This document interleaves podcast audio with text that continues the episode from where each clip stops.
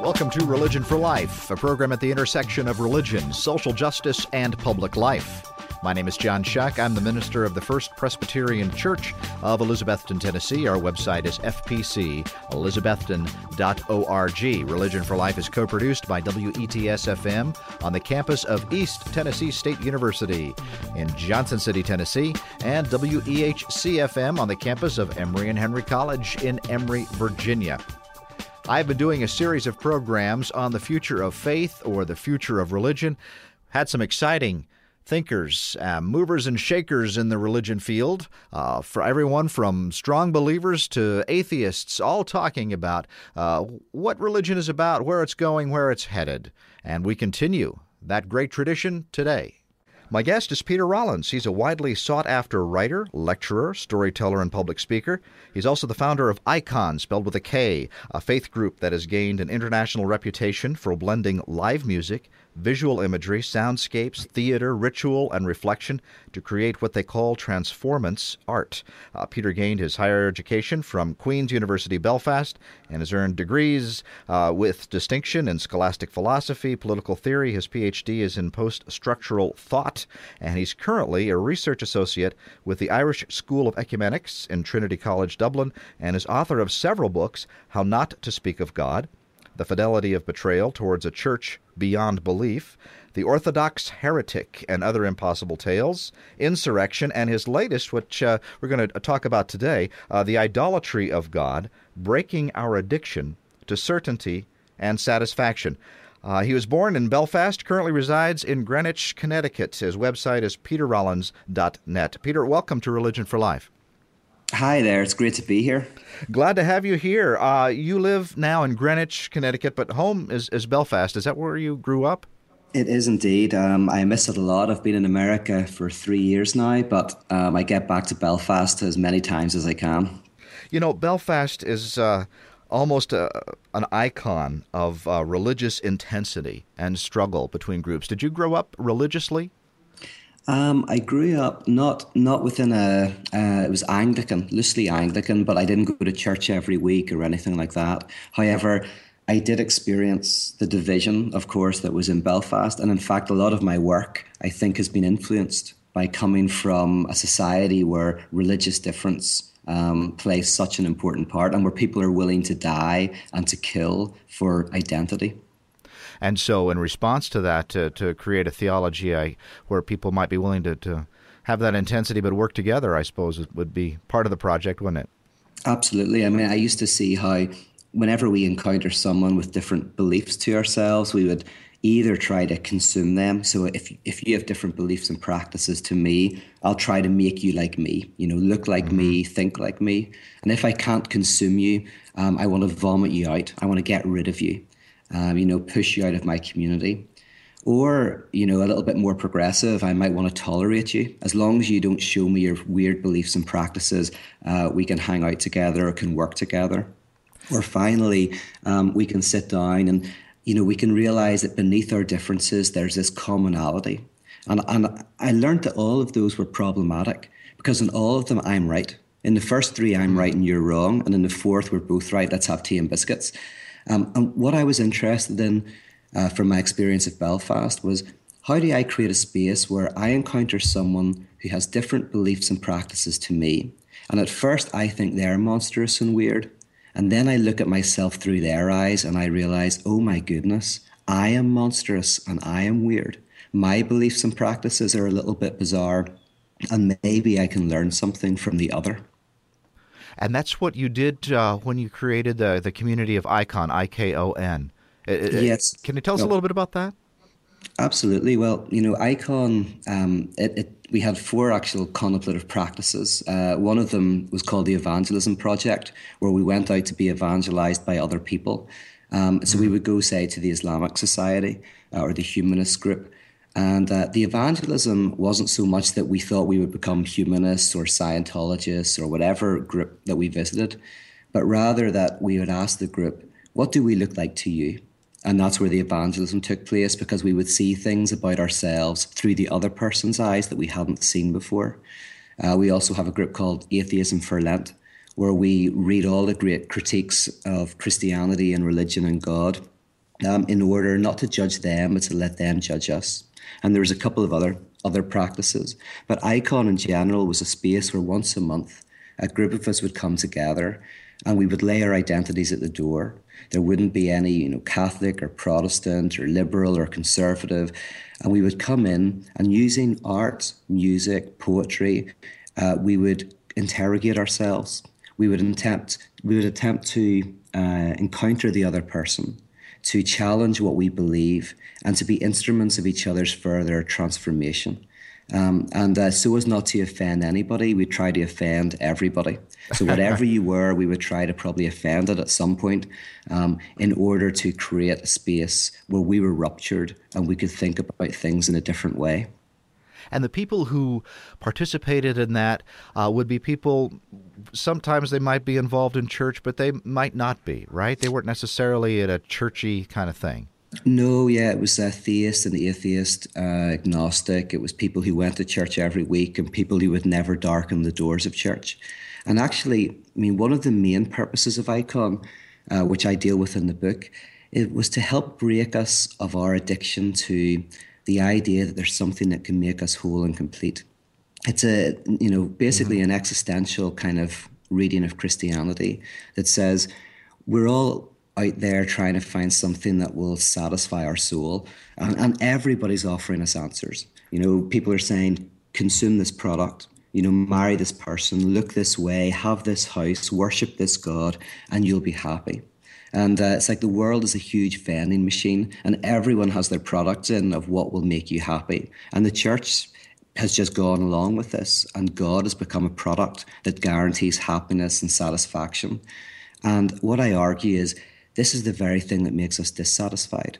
We're always chasing something um, over the next hill that will make us happy. And we're like a wily coyote chasing the roadrunner. Uh, if, if we don't catch the roadrunner, we're unhappy. Uh, or if we do, we realize we're unhappy. In fact, that's why Oscar Wilde said there's only one thing worse than not getting what you want, and it's getting what you want. Mm-hmm. Because if, if you think it's a million dollars will make you happy, if you actually finally get it, you, you might have a better lifestyle, but it's not going to satisfy your soul. It's it's not going to rid you of your ghosts. See, the people who are listening to this radio show at the moment, we all know we're full of ghosts. We're haunted houses.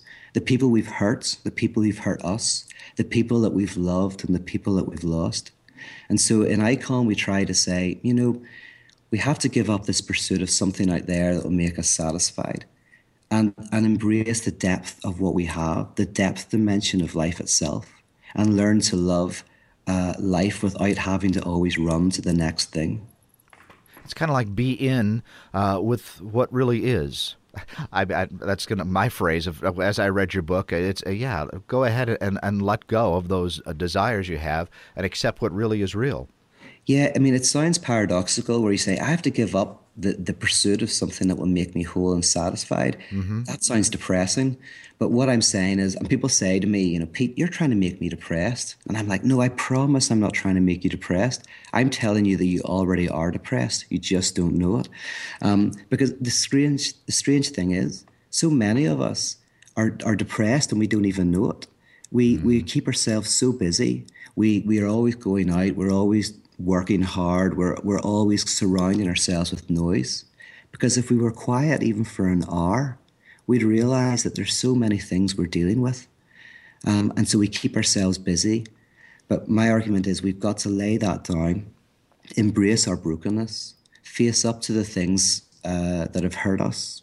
And, and the truth is, when we do that, we won't get depressed. We'll actually start to overcome depression and find out what it means to really say yes to life.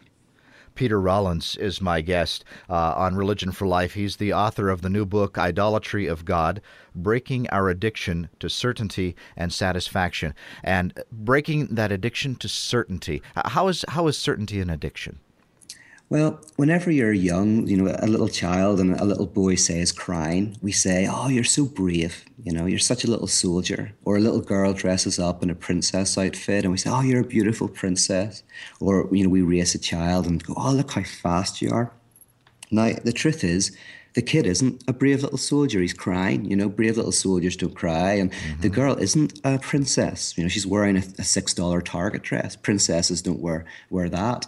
Uh, or and children aren't fast. They're not strong. They're weak. But we, of course, tell these stories because they give a child a certain sense of mastery, a certain sense of independence and strength, and they're very important.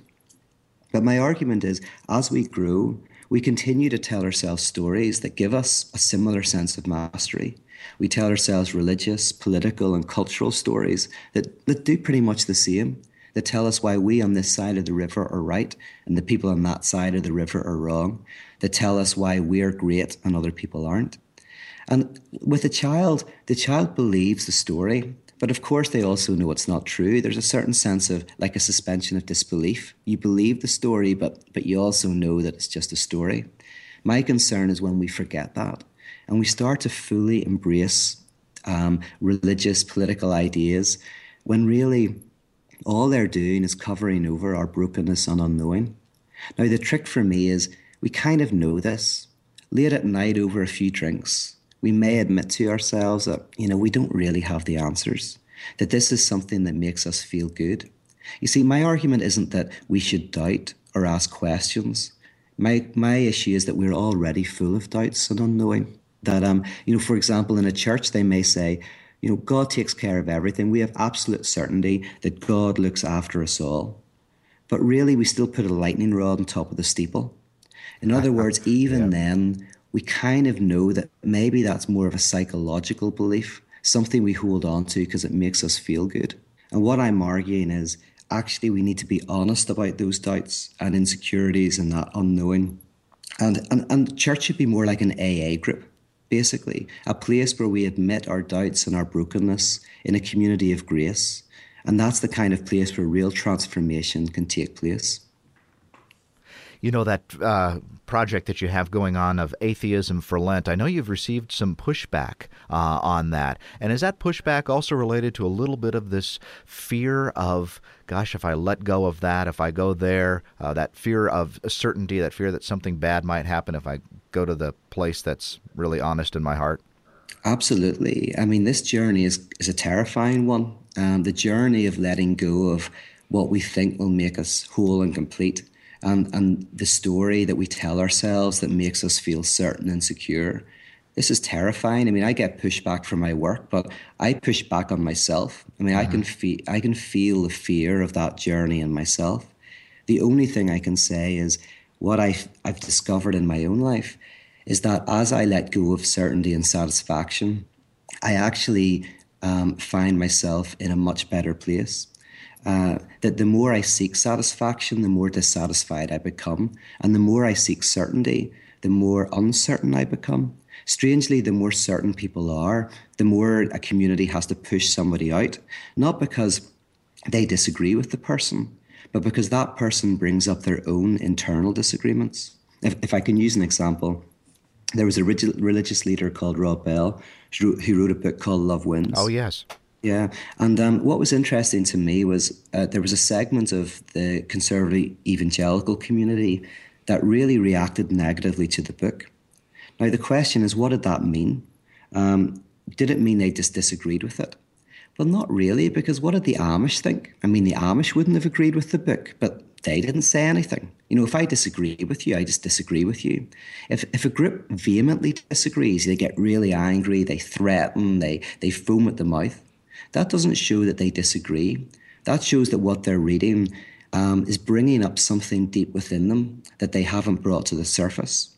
Exactly. So my argument is, you know, often uh, the more certain we want to be, uh, actually, the more we just repress our doubts and our unknowing, and they actually come out in negative ways hatred of ourselves, hatred of others, uh, overeating, over drinking. Uh, it's just devastating the results. And you've been called uh, uh, a pyro theologian. Uh, what, what does a pyro theologian do? Well, yeah, basically, pyrotheology um, is a term that's being used to describe this type of serious interrogation of our lives. So, pyro coming from the idea of fire, to burn. Because um, this this is kind of like a type of burning theology. Mm-hmm. It's not a theology that is interested in belief. It's not a doctrinal theology. It's a theology that's interested in why you believe what you believe, how your belief functions. Um, if I can take an example, uh, two people can go jogging. One person, however, is jogging because they want to keep fit. They they feel healthy because they jog, and the other jogs because they're terrified of dying. So the same activity comes from two different places. In the same way, you might believe everything I believe, and I think your beliefs are great. But actually, you could believe these things for the worst possible reasons. Or alternatively, you could believe different things from me, but your beliefs um, bring you into a, a, deeper experience of your humanity and your brokenness, um, and they make you, you know, a more beautiful person. So pyrotheology breaks down what we believe and gets us to ask, how do our beliefs function? Get us to look at our lives and look at, at, at basically not whether life exists after death. You know, people think religion's all about life after death, mm-hmm. but this is about a more interesting question. It's about whether life is possible before death, whether we can really love and embrace the depth of life here and now. I mean, imagine this. Imagine I could extend your life forever, but that you didn't enjoy your life. Oh, yeah. Well, then I'm not a god, I'm a devil. Mm-hmm. if I give you eternal life, but don't give you the experience of depth in life, that's a curse. What I want to do and what pyrotheology aims to do is help us experience and invite us into a depth dimension, a sacredness of life. Peter Rollins, my guest on Religion for Life, the author of uh, The Idolatry of God, Breaking Our Addiction to Certainty and Satisfaction. And as I'm hearing you talking, I'm thinking this isn't just about church. This isn't about religion. This is about human beings and life because um, uh, uh, we've narrowed it so much uh, to be about certain doctrines that have been fixed in the past. But you're talking about uh, what it means to live in community and, and authentically with uh, ourselves and with our neighbors. Absolutely. Um, I mean, the reason why I connect this with Christianity is a very simple reason, but is in in uh, the book of Genesis, uh, the story opens up with two people in a in a forest, and they can do whatever they want. And then into this forest comes this prohibition, where there's a voice that says, "No, you can't eat of this one tree." And uh, you immediately go, "Well, what makes the tree magical? Why can't they eat of that tree?" And of course, any parent knows the answer. It's the prohibition. If you say to a child, if a child says, I want a puppy for Christmas, and you say you can't have the puppy, suddenly the child really wants the puppy. the more mm-hmm. you say no to the child, the more the child really wants the puppy. And um, what I, I, see at the very beginning of the, the, the biblical text is the story of our humanity, that we feel separated from things. And the more that we can't get them, the more we desire them. So we want money, we want fame, we want uh, you know a bigger house, we want a bigger car, and we we become obsessed. And and I see this repeated in the crucifixion, where there's a, a temple with a massive curtain. Again, there's a place called the Holy of Holies, which is the place where the thing that you really want is behind this curtain. There's the curtain, and then there's this place called the Court of Gentiles. And in the crucifixion, we see this curtain ripped in half, and we see the thing that we really want doesn't exist. There's nothing behind the curtain. There's nothing there. And we realize, oh my goodness, the thing that I'm pursuing, the thing that I think will make me happy, doesn't exist. And then, uh, which is, I think, the good news is, is um, and by the way, the good news of Christianity for me is not life is great and you can be happy, but the good news is life is difficult and you don't know the secret. So the good news is, oh my goodness, the thing that I'm chasing doesn't exist. But then there's a third part, which is where uh, we realize that, that the divine, the sacred, exists already in our midst, where the hungry are fed and the thirsty are given water, where food is communion and a walk is a way to uh, experience the beauty of nature. And we find then that while we've lost something that we're chasing because we think it will make us happy, insofar as we can embrace life, we find the divine and we find a depth, whether or not we're theists or atheists or whatever we believe. You know, the book is called uh, The Idolatry of God, and that was going to be my question. If an intrusive uh, radio host uh, were to ask you, uh, Do you believe in God, or what does God do, or where can God be found? Um, you might have just answered it in that last statement. Yeah, well, I mean, for me, Christianity and, and religion at its best is about faith and faith for me is not about belief. Um, if I can make this, I mean, often today people think, oh, faith is about believing something without sufficient evidence. That's what people think, you know. Mm-hmm. I have mm-hmm. faith that there's some, you know, wine in the fridge, so somebody might have drunk it, but I've got faith it's still there. But I want to argue, you know, that faith is a very different type of thing. Imagine that you believe the world is meaningful, you believe that everything is meaningful, but you do not love.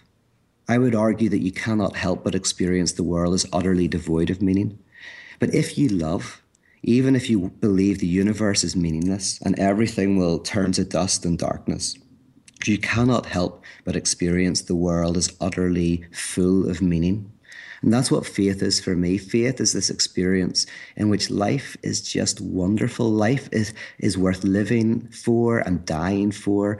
Life, uh, faith is what gives life a certain texture and depth and beauty that um, we can um, we can miss in the pursuit of of the next best thing. And that's what I think Christianity and what no what life what we are called to, whatever we believe and whoever we are, is to somehow experience that beauty and depth dimension to all of life. What would you say to someone who uh, is is suffering or has suffered a great loss? How, how do they approach life and God in that way? Well, yeah, this is the big thing. You know, what do you do when you know someone has died or when you're suffering in some profound way? I mean, there's there's two possibilities. The first is, say, someone close to you's died. You can go out and get drunk, go out, party, try and forget. You know, take some drugs, do just do whatever to to, to forget the pain, and that's fantastic for a night. But you come back, and the next day the pain comes back, and it comes back real hard, and that's why you have to go out and drink again. And that's why Freud, by the way, said alcoholism isn't the problem, it's the solution to a problem. You know, it's there to try to get rid of a problem. However, it doesn't work, hence, you have to drink and drink and drink. But then contrast that with going and hearing, say, a poet or a singer songwriter. Kierkegaard, the philosopher, once said, What is a poet? A poet is someone who screams and cries in agony, but whose lips are so formed that when they cry out, beautiful music is formed. So when we say to the poet, Sing to us again, we are really saying, May new disasters befall you. but hmm. if I go and hear a singer songwriter, they put my pain into words. I connect with the suffering, but in a way that I can handle. And I begin to do the work of mourning.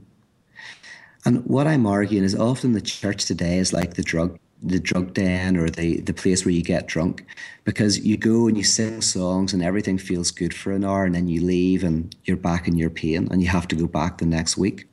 But I'm arguing for places that are more like the singer songwriter, where you go and your own suffering and brokenness is reflected back in the music and the art and the liturgy.